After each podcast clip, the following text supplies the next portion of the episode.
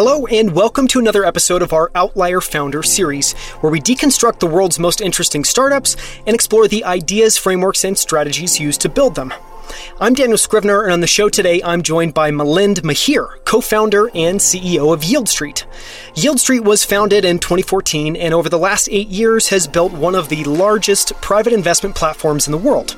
To date, they've brought on over 377,000 members to invest more than 1.5 billion, and they've paid out over 196 million in interest on income producing investments alone, not including principal.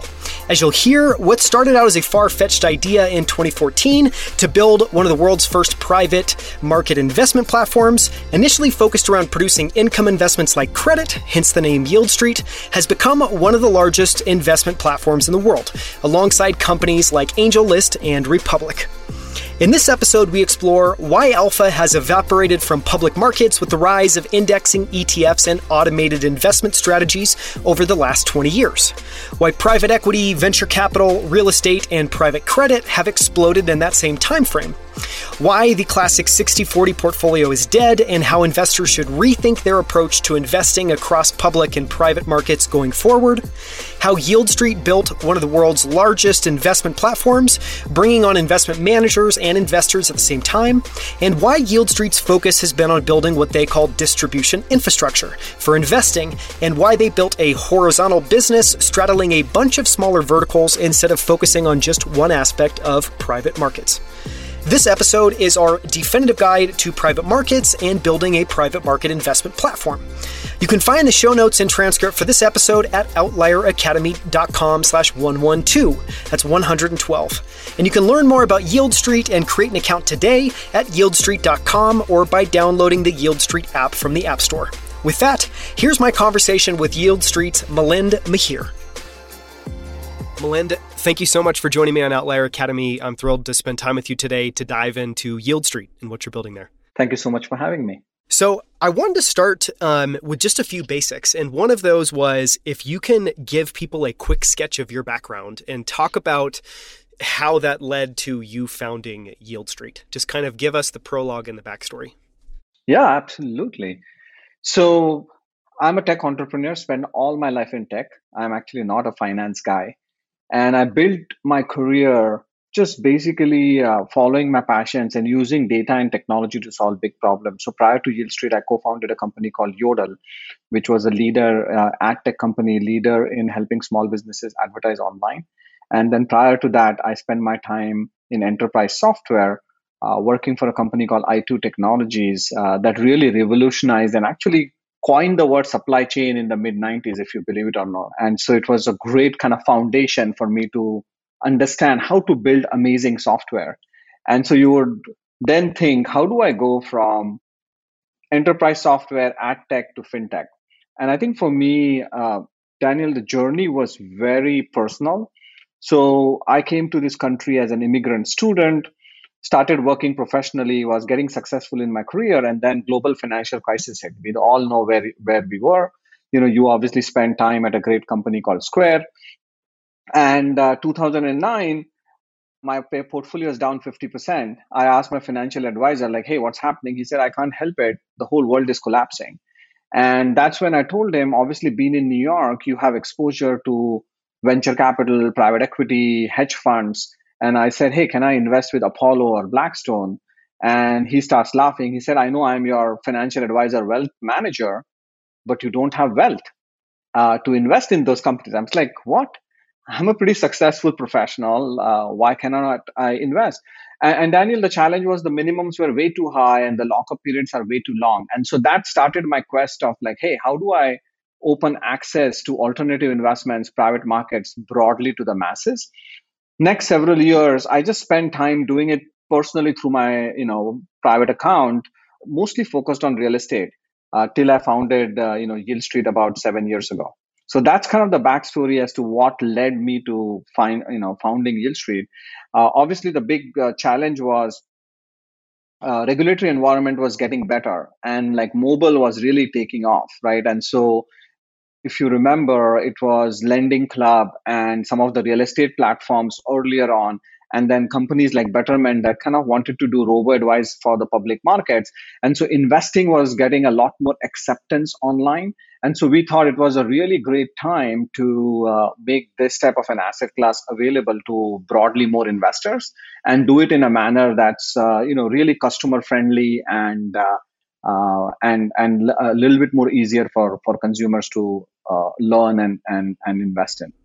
Yeah, that's fascinating, and I love the background and the focus on democratizing access because, uh, you know, as we'll talk about, I'm sure many times in this interview, uh, it needs to be done. You know, we need to open up these opportunities for everyone, or at least people who can reason can and, and should reasonably be allocating to them to be able to invest. Um, I, I, love that. I would love to kind of uh, talk for a second. I know a lot of people listening have heard of Yieldstreet. I know many people listening have invested on the platform, but there's also people listening that probably don't know about Yieldstreet. So can you also just at a super high level, clearly it's it sounds like it's private market focused. What is the elevator pitch for Yieldstreet and what are some of the investment opportunities people can find on the platform today? So simply put, Yieldstreet lets you invest in private markets. What does that mean? That means anything outside the public markets, outside stocks and bonds. So in alternative investments and all private market investments, how should someone think about what alternative investments really mean? So for us, think of five big food groups: private equity, credit, private credit, uh, real assets that includes real estate, art, transportation, venture capital, and crypto. So those are big five food groups. And uh, generally, why people come to Yieldstreet is you either want to generate income, passive income, and that would come from private credit or debt based offering, or you want to have capital appreciation. So when you invest in real estate, you have equity in your real estate. In five years, when the real estate goes up, you would you know take benefit of that you know equity, which is exactly why we buy homes and hope that over a period of time the homes go up. Uh, that's why people buy second houses with the same expectation of generating income as well as capital appreciation. So we help you do that at scale. And uh, you know, generally, uh, there are two ways to invest on Yieldstreet. You can go into a direct investment, uh, single offering, which is, let's say, a real estate apartment in Nashville, 300 unit apartment, uh, and that's uh, one investment you can go to. Or you could invest in thematic funds, and the funds are, you know, private equity funds or venture capital funds or a crypto fund, and uh, you could get ac- diversified access to those funds. so that, in a nutshell, is what Yieldstreet helps you do. Now, the most important thing, going back to my motivations about starting a company, is you can do this at minimums that are much more palatable. So you could invest as low as 500 or $1,000, uh, but go as high as half a million dollars uh, if you uh, if you choose to do that and i think that is you know very very important and then the other thing is the biggest challenge and i'm sure we're going to talk about this is people are uh, obsessed with liquidity. And so what Yieldstreet has done is we have designed products that are as short as three months, but they're also as traditional as 10 years. And, you know, you want various um, ways in which you can build a rolling portfolio because not 100% of your assets or money should be liquid. And so we help people think through like, hey, you know, how should, what does the liquidity profile look like for you and what are your needs? And based on that, you have different products and access to different products. Yeah, that sounds incredibly useful. I want to ask one more question. I love interviewing people that are kind of repeat or serial entrepreneurs. And the question I wanted to ask you there is one, I'm sure that's deeply personal, your reason to continue to do this again and again. Because building companies is exciting, it's also really difficult, as you know. What was your initial motivation and what has kept you coming back to build business after business? listen, my initial motivation is that I come from uh, a family of entrepreneurs, and I was growing up, and I went to uh, school in uh, uh in India and and here also. But in 90s, India was amazing. It was opening up its economy for a long time. It was a closed economy, and so that created a, a tremendous level of entrepreneurial kind of spirit. And uh, I think for me, that was always the case. So even when I took my first job out of college, uh, which was in Boston, I had participated in MIT 50K competition. It is now 100K, but back in the day it was uh, 50K, and I had reached uh, semifinals. I think it was in 2001 or 2002. And so it was always in, in the back of my mind of like really trying to have an impact and like create something of value that consumers would, would love. And uh, so I think that was very, very important to me. And trying to solve big problems. And I think uh, for me, it's like you know we all live in this world of instant gratification right? And so some ways you know startups kind of you give you that dopamine of like you can actually have an impact. The things that you think about you could translate very quickly. And uh, you know of course that's the good part. Obviously there are lots of dark days and you know like uh, you know stressful days. But that's what gets me coming back to it. And i think as i was telling earlier Yieldstreet was really personal to me where i think that there is this huge wealth gap that exists. We speak about this income gap. And why does that exist is because a lot of these investments are locked up for people who are already super wealthy. And so slowly, slowly, how can you open that access? Now, you know, obviously, unfortunately today, not all products on Yieldstreet are available for everybody, but that's the vision, right? Next 10 years, that's the whole vision because we are entering a golden age of fintech.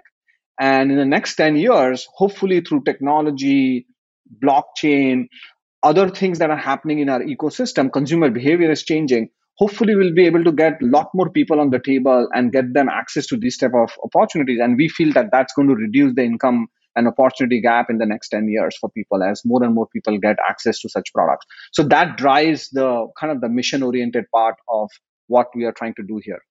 Yeah, so well said. I mean, what you're doing at Yieldstreet is uh, super important because it is, you know, as somebody who grew up in a household that, you know, we had, my parents had no sophistication around investing. You know, we invested in basically the vanilla, probably the default options in whatever their retirement account was. We're clearly moving to a world where people care more and more about their investments and, and are genuinely thinking about it as they should be. And so I love that, you know, you're building a platform that's democratizing that. Um, one other thing I was just going to say is, you talked about those five major food groups. You know, I've always, one of the best quotes I've heard about those is that those are access classes and not asset classes, which I think is really true because it's all about if you can't get access to them, you can't invest in them. Um, anyways, and so I love that that's what you're doing at Yieldstreet. I want to, uh, before we dive into Yieldstreet, because um, because we're going to talk about the marketplace you've built there, uh, what that looks like. But before we do that, I want to spend time talking about public versus private markets and the shift we've gone through over the last few decades and, and kind of what maybe the next decade or two might look like. Where I wanted to start was uh, you know, as you think about public markets over the last 20 years, a lot of people would argue that the alpha has been sucked out by uh, automation, by effectively low cost ETFs. Uh, it's just been arbitraged away a, a, lot by technology and by things like Wealthfront and robo advisors. How do you think about what's happened in the public markets and how does that shape why people should be investing in private markets more? So, uh, for you actually hit the nail on the head. Last 20 years, we moved from active to passive through automation. So most of us are accessing low cost ETFs, index funds, and, and mutual funds. That's you know part of uh, part of our equation. But that le- leaves us with no alpha, right? We're generally you know generating beta beta in the morning. But broadly speaking, what has happened outside the public markets? Think about private equity funds. So think about Apollo, Blackstone, KKR, Carlyle they they took the first 20 to 30 years of their existence to get to 40 billion dollars of AUM okay individually. In the last 10 12 years since the global financial crisis they've gone from 40 to 400 500 700 billion dollars. Why? Because they're generating returns for their investors. Who are their investors? Sophisticated lps pension funds endowments non-profits sovereign funds why are they investing them? Because again, they're driving alpha. Okay. So that's a very, very big phenomenon because they've been successful. Um, and so our thesis is why should we not have access to that? Okay. And what we have been told is 60 40 is the way to go. Okay. But that was true 40 years ago, not today's environment. Right. So that's one reason. The second reason, Daniel, is that when our parents invested, right, in 80s, 90s, companies to go public really soon.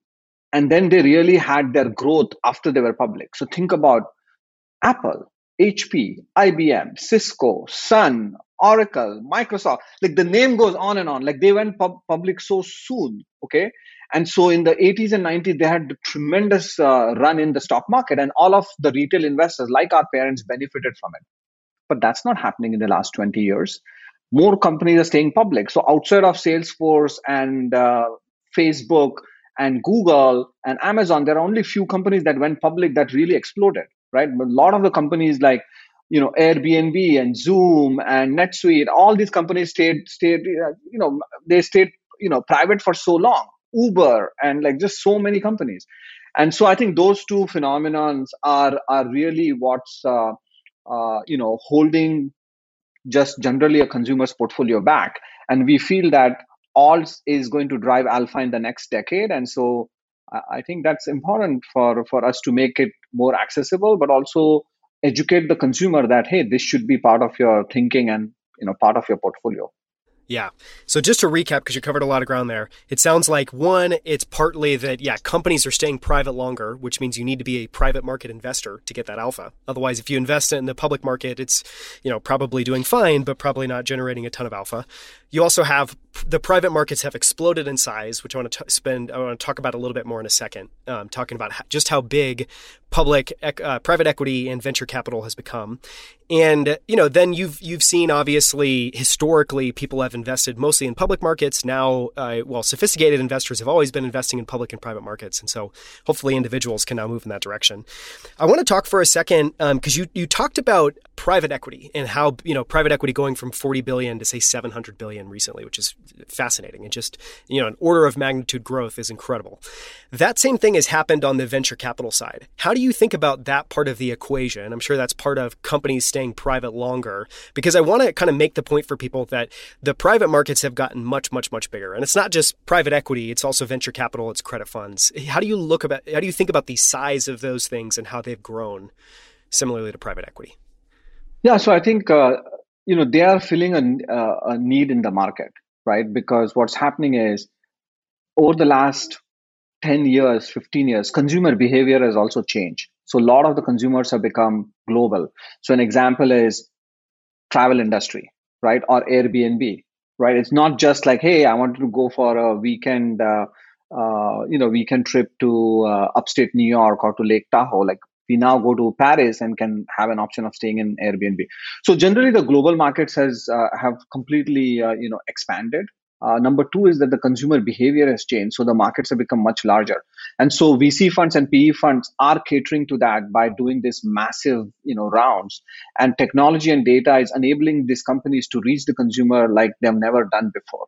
And so I think they are playing that you know very important role and so again our belief is that how do you how do you make those type of investments available? So i'll, I'll give you two examples on Yieldstreet we offered uh, stepstone which is uh, a publicly traded investment firm. Greenspring associates were acquired by stepstone and we offer their funds. Greenspring has a 20 year track record. They are a fund of fund managers primarily. So what they do is they invest in other venture capital funds. They also make direct investments but they invest in other venture capital funds. And so they invest their LPs in um, Andreessen and NEA and Bessemer and like really top tier VCs. Now, if you want to invest in them, the minimums would be very high on private wealth platform if they are available at all. So now you can invest on Yieldstreet at twenty-five or forty thousand dollar minimums, which is uh, which is obviously is incredible. The other aspect is that what other flavors of VC uh, investment can you offer? So secondaries is another uh, another big thing. So secondary sales. So for example, if the company, as we spoke about earlier, stays private long, early investors and employees and management might want uh, some liquidity after five, six, seven years at the company. So that's when secondary sales come into picture. And uh, so you know, secondaries fund is another way to access some of these you know high growth companies where you're not taking early stage venture risk which obviously exists quite a bit because it's not a proven company yet but later stage uh, you know growth company risk where you know now the company is already proven. And so now it's on a plan, path to go ipo it has real revenues profitability in some cases. And so how do you tap into that? And then the third strategy is kind of pre-ipo allocation right? And so co-investment. And so you can take a specific company that is you know on a uh, pre-ipo path and make that available where you could put small checks. So for example we have fetch rewards that is on the on the platform and that company uh, was funded by, in their last round by SoftBank and uh, and really you know great investors all around. We are actually uh, announcing another very exciting company in the next couple of weeks. And so you know usually you will not get access to those type of rounds on your own if you want to put small checks. And so I think that really you know can kind of gives people access to that venture ecosystem that they didn't have before. Yeah. No, that's a great overview. I mean, one example of secondaries, you were just talking about this. I think SpaceX right now is doing something like a 200 million plus secondary offering in part to give companies liquidity. And this one is an example of a company that's already generated a massive amount of alpha for their investors, still in the still in the private markets, likely to be in the private markets potentially for a decade from now, but using you know secondaries as a way for investors to be able to get access to it. Um, it's just a timely example. I want to talk for a second about that 60-40 portfolio because um, not to belabor the point, but you know, I think um, you've touched on this a little bit that that is dead, and I think that's widely talked about that it's dead. And people talk about that from both sides. That one, on the public market side, yes, you should have public market exposure, but you should generally expect kind of lower future returns. On the bond side, you know, there's this sense that maybe the next decade is going to be a bond bear market and it's going to do really poorly. What are your thoughts on why the 60-40 no longer works and is basically broken?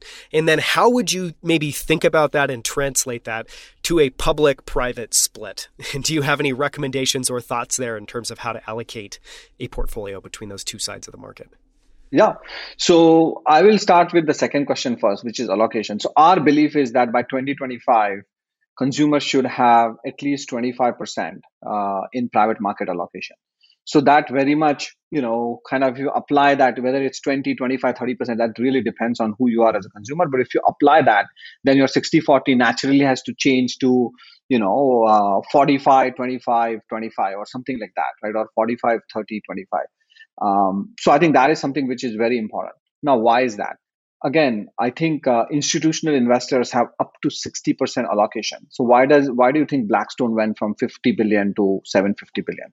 Because a lot of the institutional investors invested heavily with them over the last um, you know uh, 20 odd years.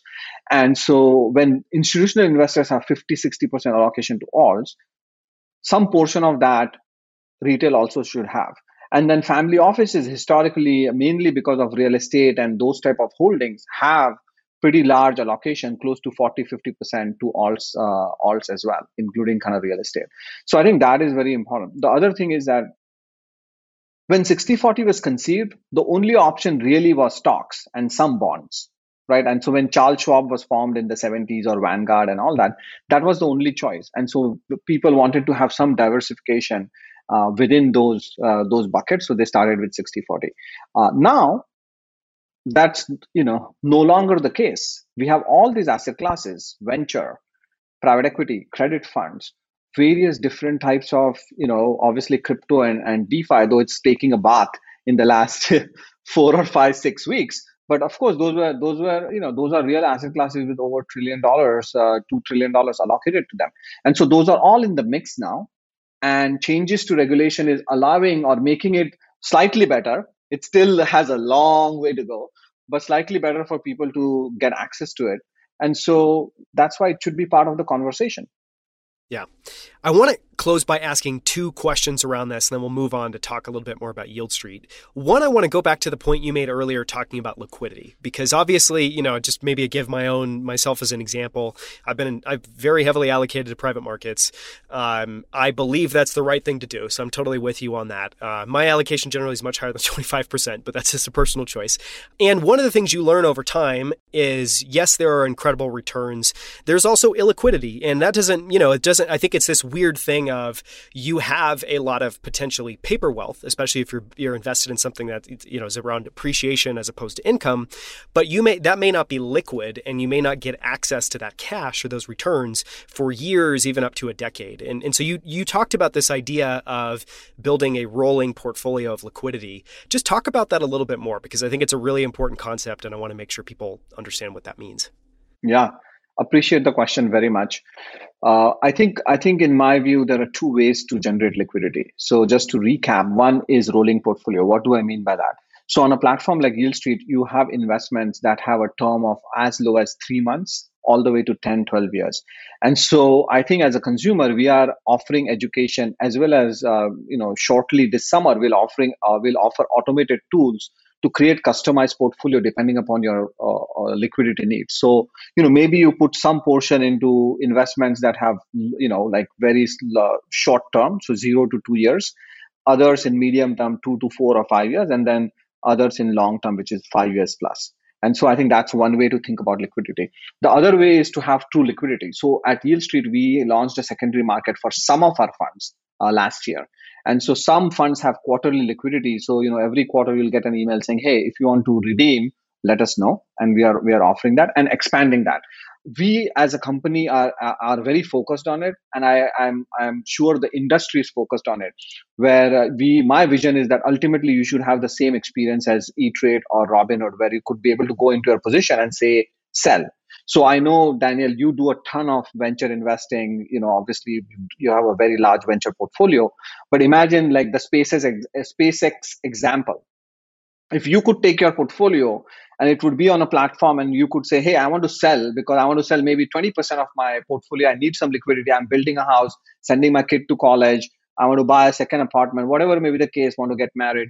And like you hit click and you have a automated market. That would be that would be great and so i think for us yield street from a vision perspective that's really where we are going and we're taking slow steps so i'll, I'll give you another example this summer we want to launch a secondaries fund what does that mean we'll reach out to our investor community on certain deals and say, hey, you have an opportunity to sell.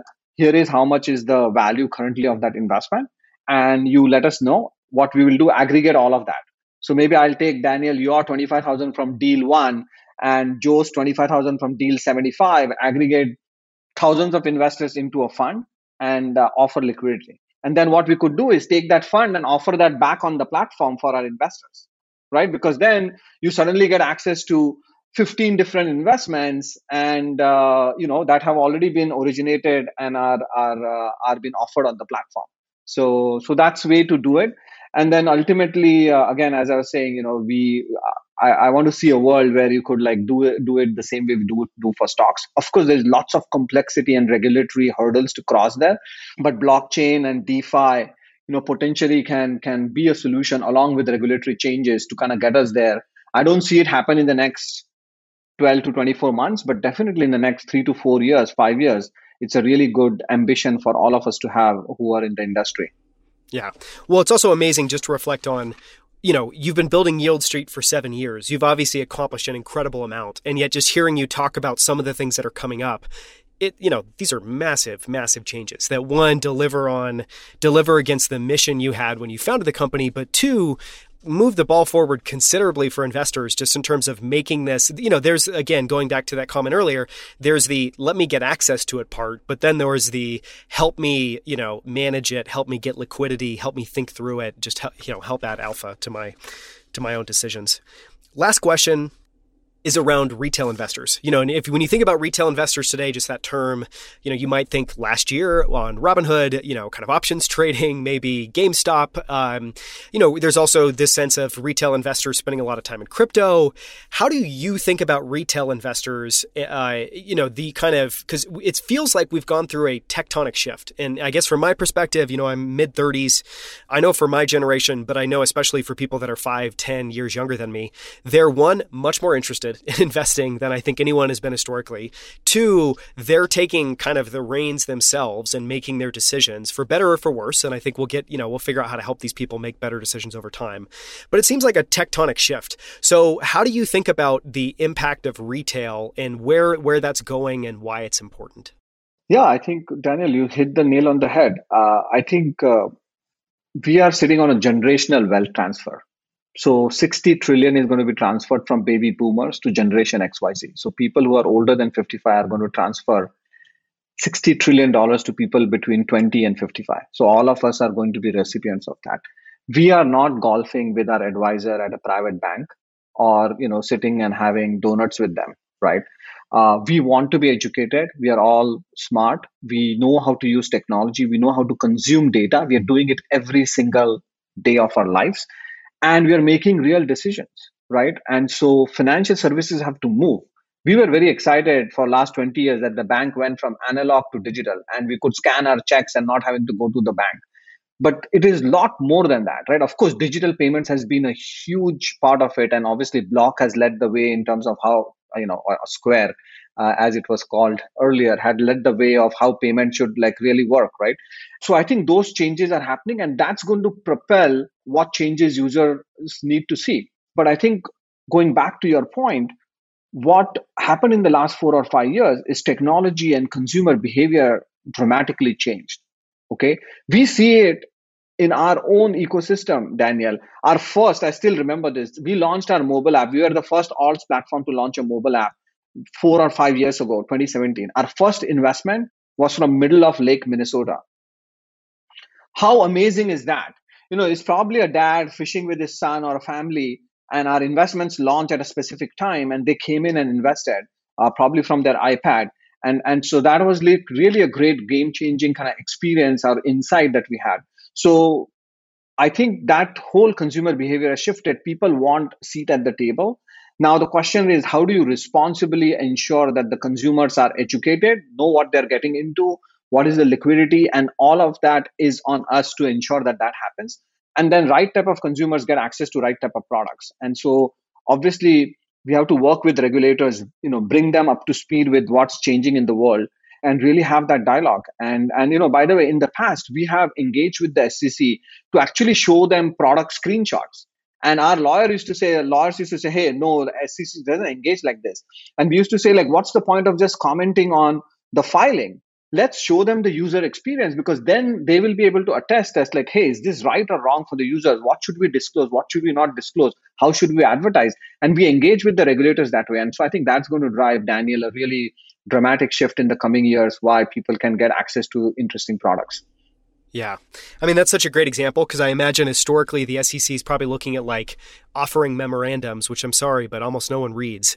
so you can provide all the feedback you want there about disclosures and, you know, kind of warnings, and but it's not going to be super helpful. It's, it's amazing you guys kind of think in terms of UI. And I didn't know you had a mobile app five years ago, but I mean, that was, it's amazing. AngelList, you know, I don't think Republic has a, has a, you know, a mobile app. So you guys are very, uh, very early on some of these things.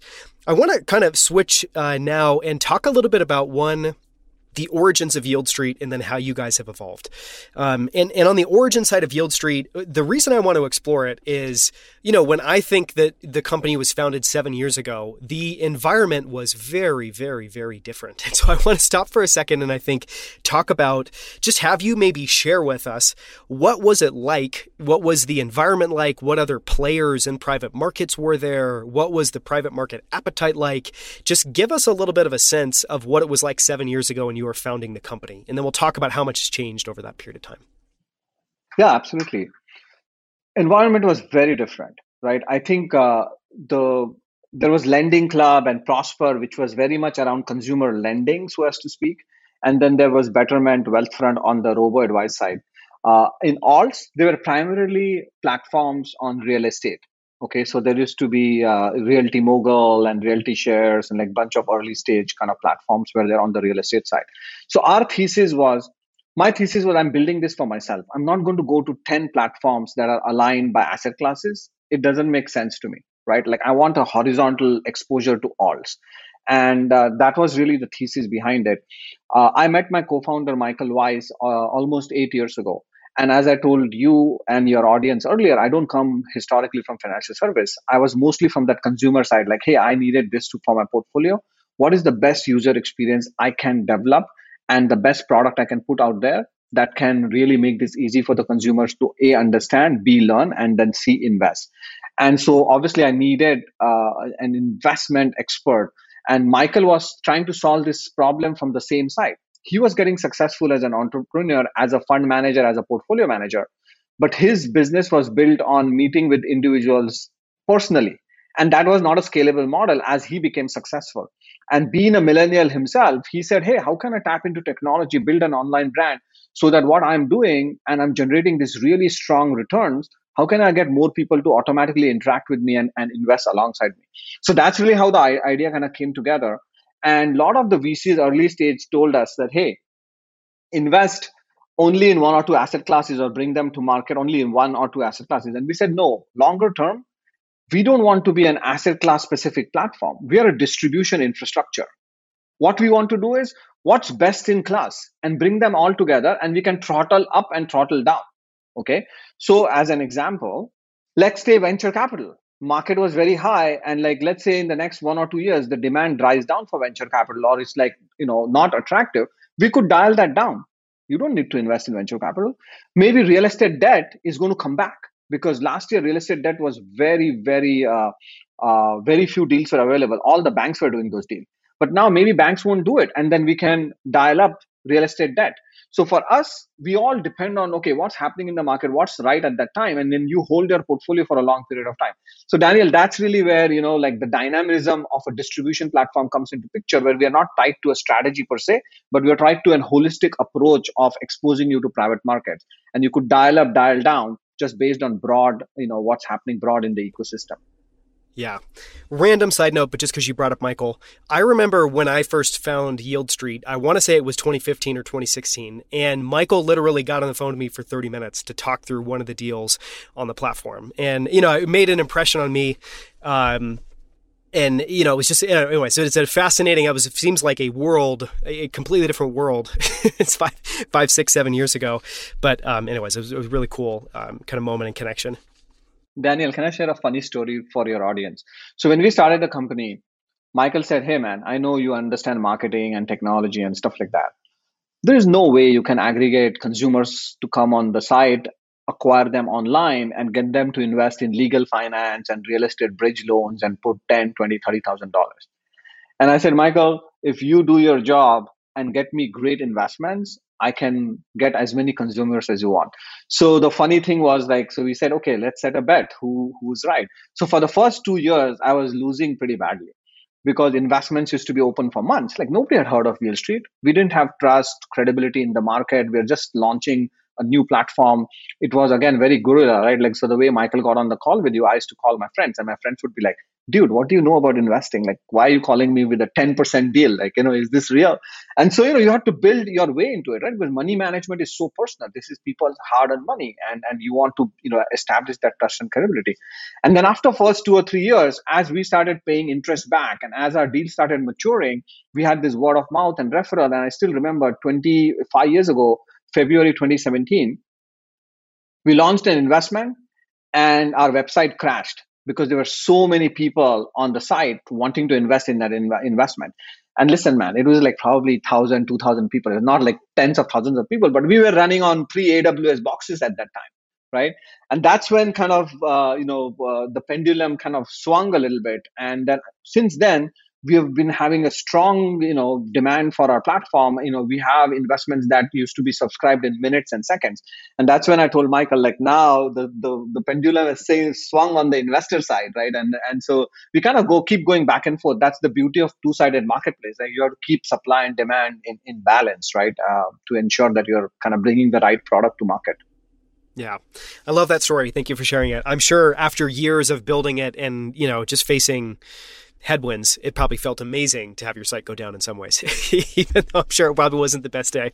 Related to that, I'm glad you shared that story because one of the things I wanted to talk about was what the perception was like in those early years. Because I think this is something that um, not talked about enough of just the uphill slog you face as you talked about building credibility, letting people know who you are. So one of the questions I wanted to ask, you know, you talked a little bit about advice you got from venture capitalists to maybe focus on one or two things and try those first. What was was the reaction like when you first launched? Did you have how skeptical were investors? Did you get any pushback from funds about like why would I use a platform to help me raise capital because it just wasn't the way things were done? What was the initial reception like and and yeah, talk a little bit about how that changed over the, you know, first few years.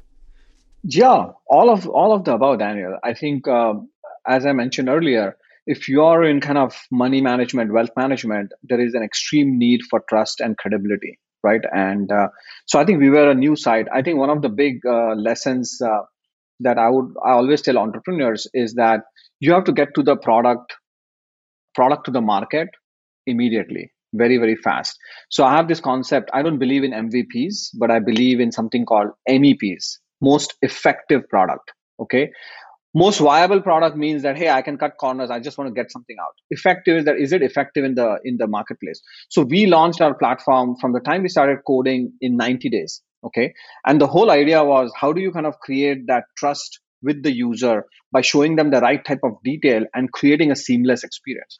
So when people used to come the whole workflow to invest was automated day one. But on the back end, we are not hooked up to all the banks and stuff like that. So we used to literally manually say, hey, this is, uh, you know, this is how we have to move money, manually enter the bank accounts and, and transfer funds and all that. But for the consumer, it was a very seamless experience. So you also have to understand your audience. In our case, we were similar to like Airbnb, for, for example, right? A is a discretionary purchase. So, Daniel, you want to invest in real estate, you could invest today or three months from now if you're a savvy investor, you understand what is the value of cash because if you keep it in cash, you're going to lose money to inflation, right? So, so obviously you want to, to invest at the right time, but it's completely discretionary. The other thing is that you don't interact with the platform very frequently because you could come to the platform three, four, seven times a year to invest, right? So how do you kind of create those moments of joy, which is similar to Airbnb? Airbnb was like, hey, is this for hippies and and just couch surfers? Or is it a viable option for me to take my family on a, vaca- a vacation right? And then how do you become central? Because now over the last 10 years when we are booking a vacation now airbnb is part of the equation. Seven five years ago seven years ago, it was not right? Because they were still kind of trying to build that trust and credibility. So for me those were the two things that we had to focus on is to how do you get them to like give them trust credibility content education so they feel confident? And then how do you create those moments of joy? So one of the first things i did and by the way i was building the platform for myself. So for me think about our experience right? We have our bank account primary bank account. We have salary coming in and whole bunch of bills go out right? And so what we said is hey we want to provide Yieldstreet deposit directly back into the bank accounts. So that's really where you started with that moments of joy journey. So you invested in Yieldstreet. After a month, you got like $400, $2,000. And like you are now like, oh, wow, Yieldstreet is like sending me money back. And so you kind of build that trust and credibility with the, the consumer. And I think that was really very powerful. So we were, you know, we were very excited about that. And, and, and it takes a time, you know, especially in kind of uh, finance and investment business some of those things just take time. Yeah. Well, I love your concept of most effective product. We're absolutely going to make that a clip from this episode and talk about that in the show notes and, and blow that out because um, I think that's a really interesting and different framing than how I've heard that framed before. I want to talk now a little bit about um, the evolution and some of the mechanics of the business. And I want to go back to something uh, that you said a little bit ago that you were building a distribution infrastructure. That um, I I love that uh, concept. Break down for people listening what that is and and why that's important and how that shaped how you built the business and how you built the platform.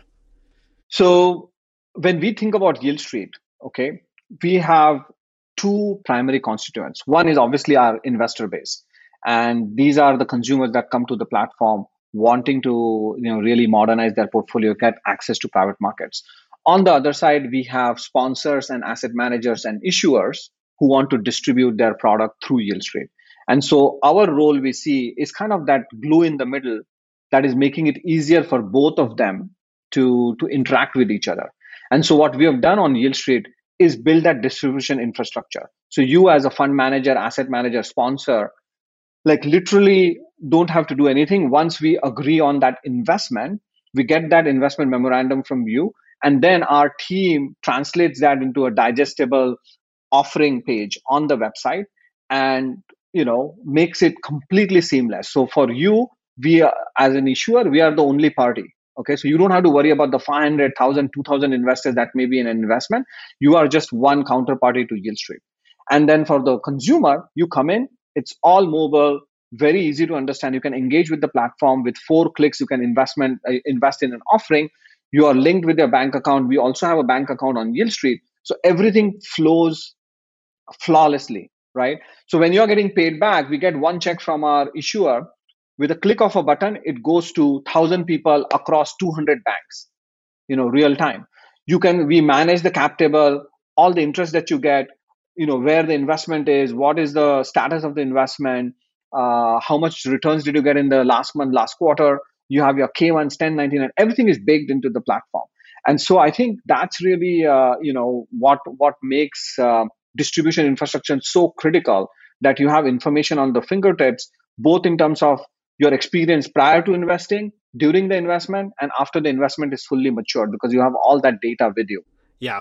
Well, it also makes me realize, uh, which is not surprising, that you guys hide an enormous amount of complexity from the users on the platform. Because effectively for them, like you said, it's four clicks, but there's a lot happening behind the scenes to one, make it four clicks, to have it be a digestible investment memor- memorandum, to have cash flow in the right places in the right ways.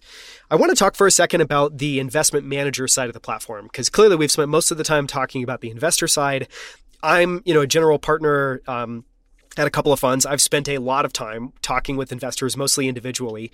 It is very different when you can raise from a platform because one, the amount you can raise and the effort that you have to expend to raise, you know, so as an example, say you might close one individual investor and say get 250,000 into a fund, or you can go to Yieldstreet, work with Yieldstreet and potentially fill 5 million or 2.5 million um, on the platform.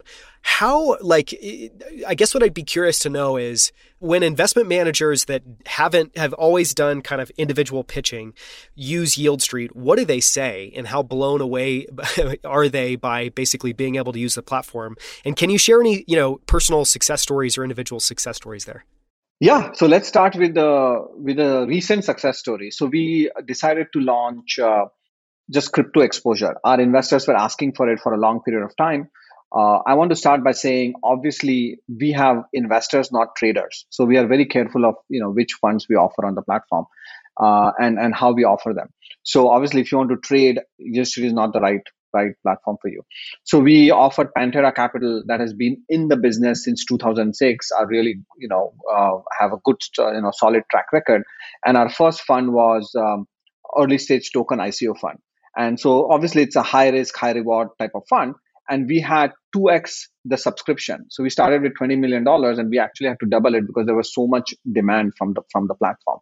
That's really kind of exciting for for managers. And to take that concept out if you hear any of the big executives from the large private equity funds so Mark Rowan spoke at the Milken conference, said that hey, retail is very important part of the story. Blackstone, you know, has is doing uh, BREIT, which is their real estate platform, taking you know, uh, reaching out to uh, retail investor directly by themselves because they know that you know the earlier thing I said, consumer behavior is changing. The next decade, all the investments are coming to come from retail. The other reason, by the way, for that, Daniel, is that if today alts are already 50, 60% of LP's portfolio, CalPERS cannot go from 50, 60 to 80. So they're kind of tapping out on the institutional LP side. So obviously retail is going to be the next big frontier for them. And so all of these guys are are are not saying that hey retail is going to today solve my problem and Yieldstreet oh it's so exciting that we are raising 10 20 30 million dollars for them today. But they know that as our platform scales tomorrow it's going to be 100 five years from now it will be 500 and so like they want to partner with us. So uh, we always tell our uh, asset managers and issuers uh, on, uh, it's not today's relationship but how the relationship will evolve in one three five years from now. And they believe in that because they are seeing those broad trends as well. And for them it's very easy because we manage everything from accreditation investor verification for kyc aml money taxes communication all of it and so it's very easy for them uh, you know in terms of how to interact with Yieldstreet how to use Yieldstreet as a platform uh, and we feel that there is going to be a strong alignment and partnership with them as uh, as we kind of expand and continue to to develop that network yeah, that's so well said. I want to ask one closing question and then we'll switch to kind of a little bit of a retrospective and talking about lessons learned.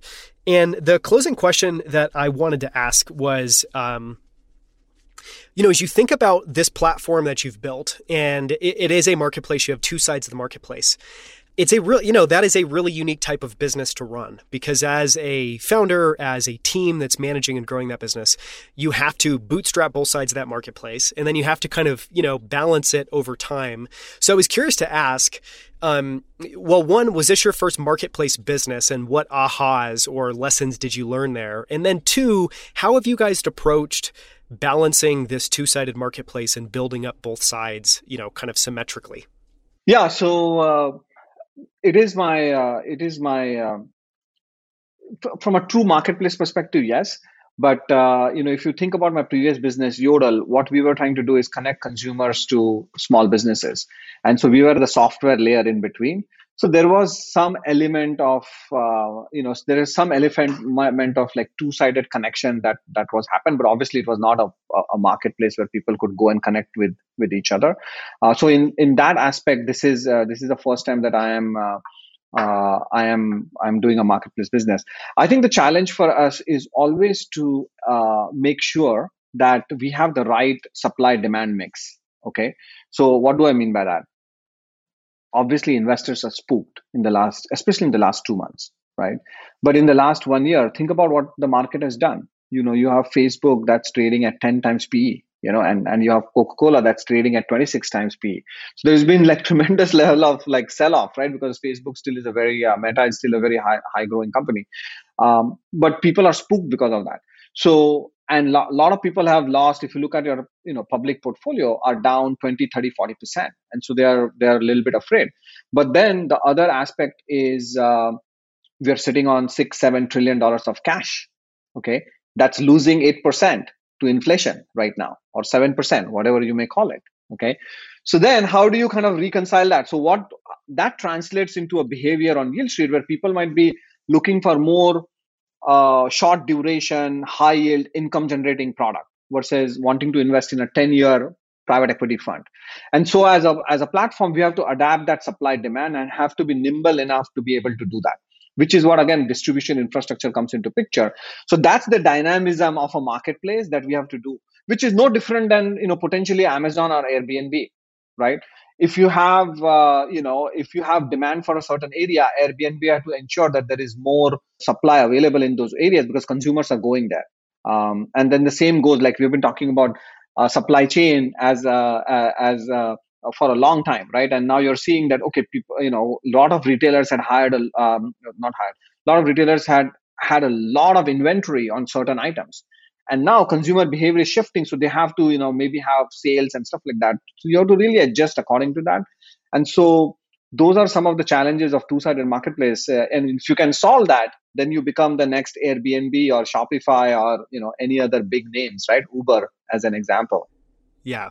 Well, I love I love for you guys that it, you know, this concept of turning dials and being able to do that with duration and being able to do that by asset classes, you know, I think it speaks to that initial thesis that yeah, we don't want to focus on one asset class where we have all the volatility of that asset class. We want to focus on a horizontal business that offers all of them. Uh, it's really powerful. I want to switch and talk about some lessons learned. You know, as you look back over the last seven years, um, the question I wanted to start with is what do you think you got right about your thesis? And is there anything that you got wrong, or is there anything that surprised you over the last seven years about just how successful you guys have been at building Yieldstreet?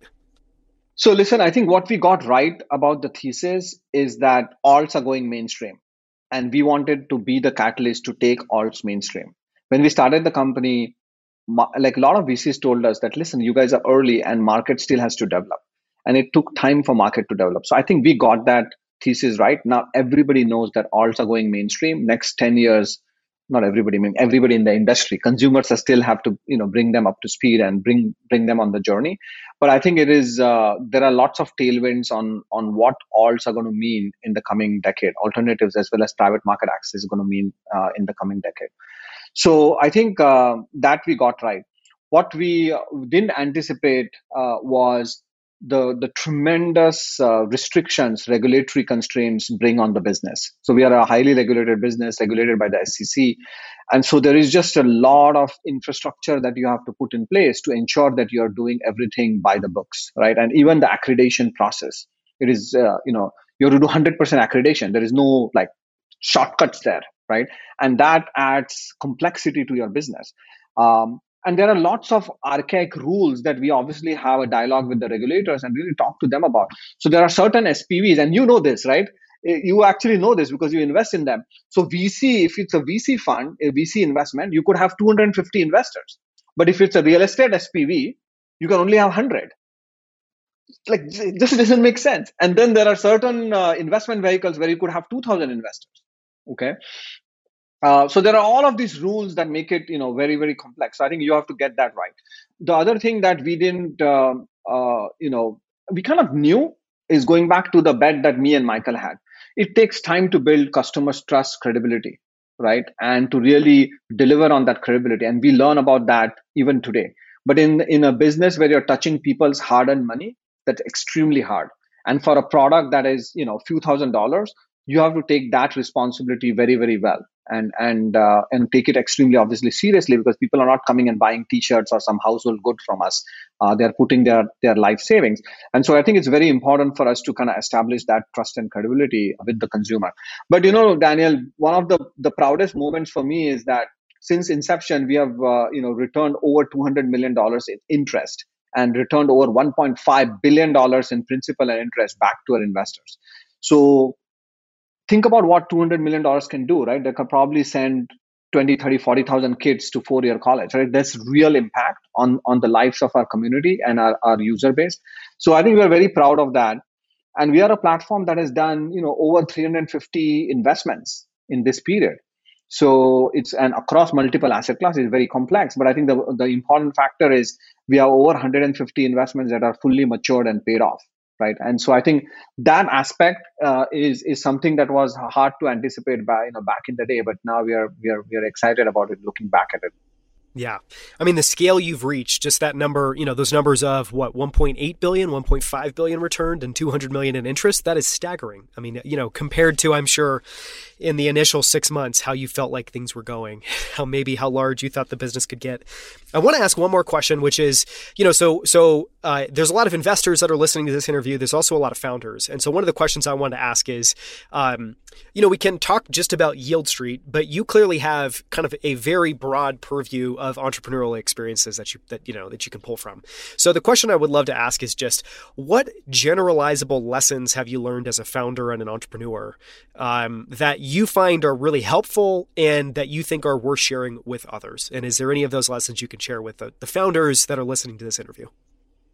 Yeah, absolutely. So listen, I think. Uh generalizable lessons are always um, you have to take the product to the market quickly so that you can actually get real user feedback and we try to do that even today a lot of us in the company are super users of the platform but also outside our network we cannot take that user feedback you know absolutely uh, critically um, cliched but very important is ultimately the team right? So who's coming on board?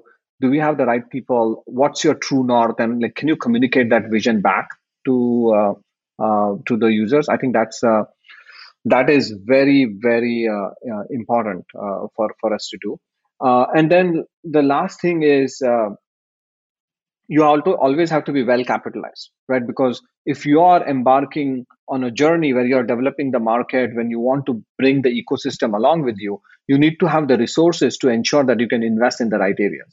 So want to make sure that you're well capitalized and, and can deliver on that vision. So i think those are two or three anecdotes that are i think very important for for people and founders to think about yeah. Well, and I think it's fascinating when I ask this question to repeat founders, almost all of them talk about the well capitalized, which makes, makes me think that I think if you're a first time founder, maybe you're not putting enough emphasis on just, you know, making sure that you've got enough capital and a lot of capital. As I had one founder once say to me, you know, just a really simple reason, which is the vast majority of, uh, you know, venture backed businesses or private businesses go, go bankrupt because they run out of money. So one of your first needs is just to make sure you've always have that covered. I want to just ask now if you have any closing thoughts. Um, we've talked a lot in this episode. It's been a fascinating conversation around public versus private markets, what's happened in public markets over the last 20 years, you know, the growth and an explosion, to be super frank, in private markets, alts and private markets going mainstream. So we've covered an enormous amount of ground. Are there any closing thoughts or words of wisdom you would leave with people about why private markets are important and uh, why they should be allocating to them? Daniel, all I will say is summarize what we've been speaking about. My belief is that we are entering the golden age of fintech. This coming decade is going to be amazing for fintech, wealth tech, uh, because of the, the the amount of wealth transfer that's going to take place. And so the question for the consumer is, you should not be afraid of it. You should embrace it. I think we talk a lot about spending. We should talk equal amount about earning, right? Like thought your behavior in the last 30 days my behavior in the last 30 days we go to dinner meetings or, or dinners with our friends or family and we say hey what's the next hottest restaurant or vacation spot? We should talk about what's the next hottest investment where I, we could make money so we could go to those restaurants and so that that whole orientation around education is important. We have to also recognize that alpha in the coming decade will be driven by private markets and uh, we want to make sure that investors are in the in the loop with how to take advantage of that. So my uh, you know advice always is to get educated on the space not be afraid of it. And then you know you have to dip your toe before you can actually swim. And so take baby steps to get familiarized with it. But i think once you do you kind of lose that fear and then you can like truly embrace what it could do for your portfolio. Talk to your financial advisor talk to your other people that might be you know giving you advice on on investing. And uh, and then uh, you know i think uh, that's where that's where you'll get diversification on your portfolio and and do right uh, when it comes to comes to your future when it comes to your retirement yeah. Well, that is the perfect note to end on. Uh, everyone listening, if you aren't familiar with Yieldstreet, you can learn more at yieldstreet.com. As Milind talked about, they also have a great app. You can go and download that in the App Store uh, and get the Yieldstreet app today. Thank you so much for coming on, Milind. This has been one of my favorite conversations in a long time. Appreciate it. Thank you, Daniel. Thank you so much for listening. You can become a member of Yieldstreet today at yieldstreet.com or by downloading the Yieldstreet app from the App Store. You can find the show notes and transcript for this episode at outlieracademy.com slash 112. That's 112. At outlieracademy.com, you can find all of our other founder interviews profiling incredible companies like 8 Sleep, Common Stock, Levels, Varda Space Industries, Superhuman, Primal Kitchen, and 1-800-GOT-JUNK, among many, many others. In every episode, we deconstruct the ideas, frameworks, and strategies they use to build these incredible companies. You can now also find all of our interviews on YouTube at youtube.com slash outlier academy. On our channel, you'll find all of our full-length interviews as well as our favorite short clips from every episode, including this one. So make sure to subscribe. We post new videos and clips every single week. And if you haven't already, follow us on Twitter and LinkedIn under the handle Outlier Academy. Again, thank you so much for listening. We'll see you right here with a brand new episode next Wednesday.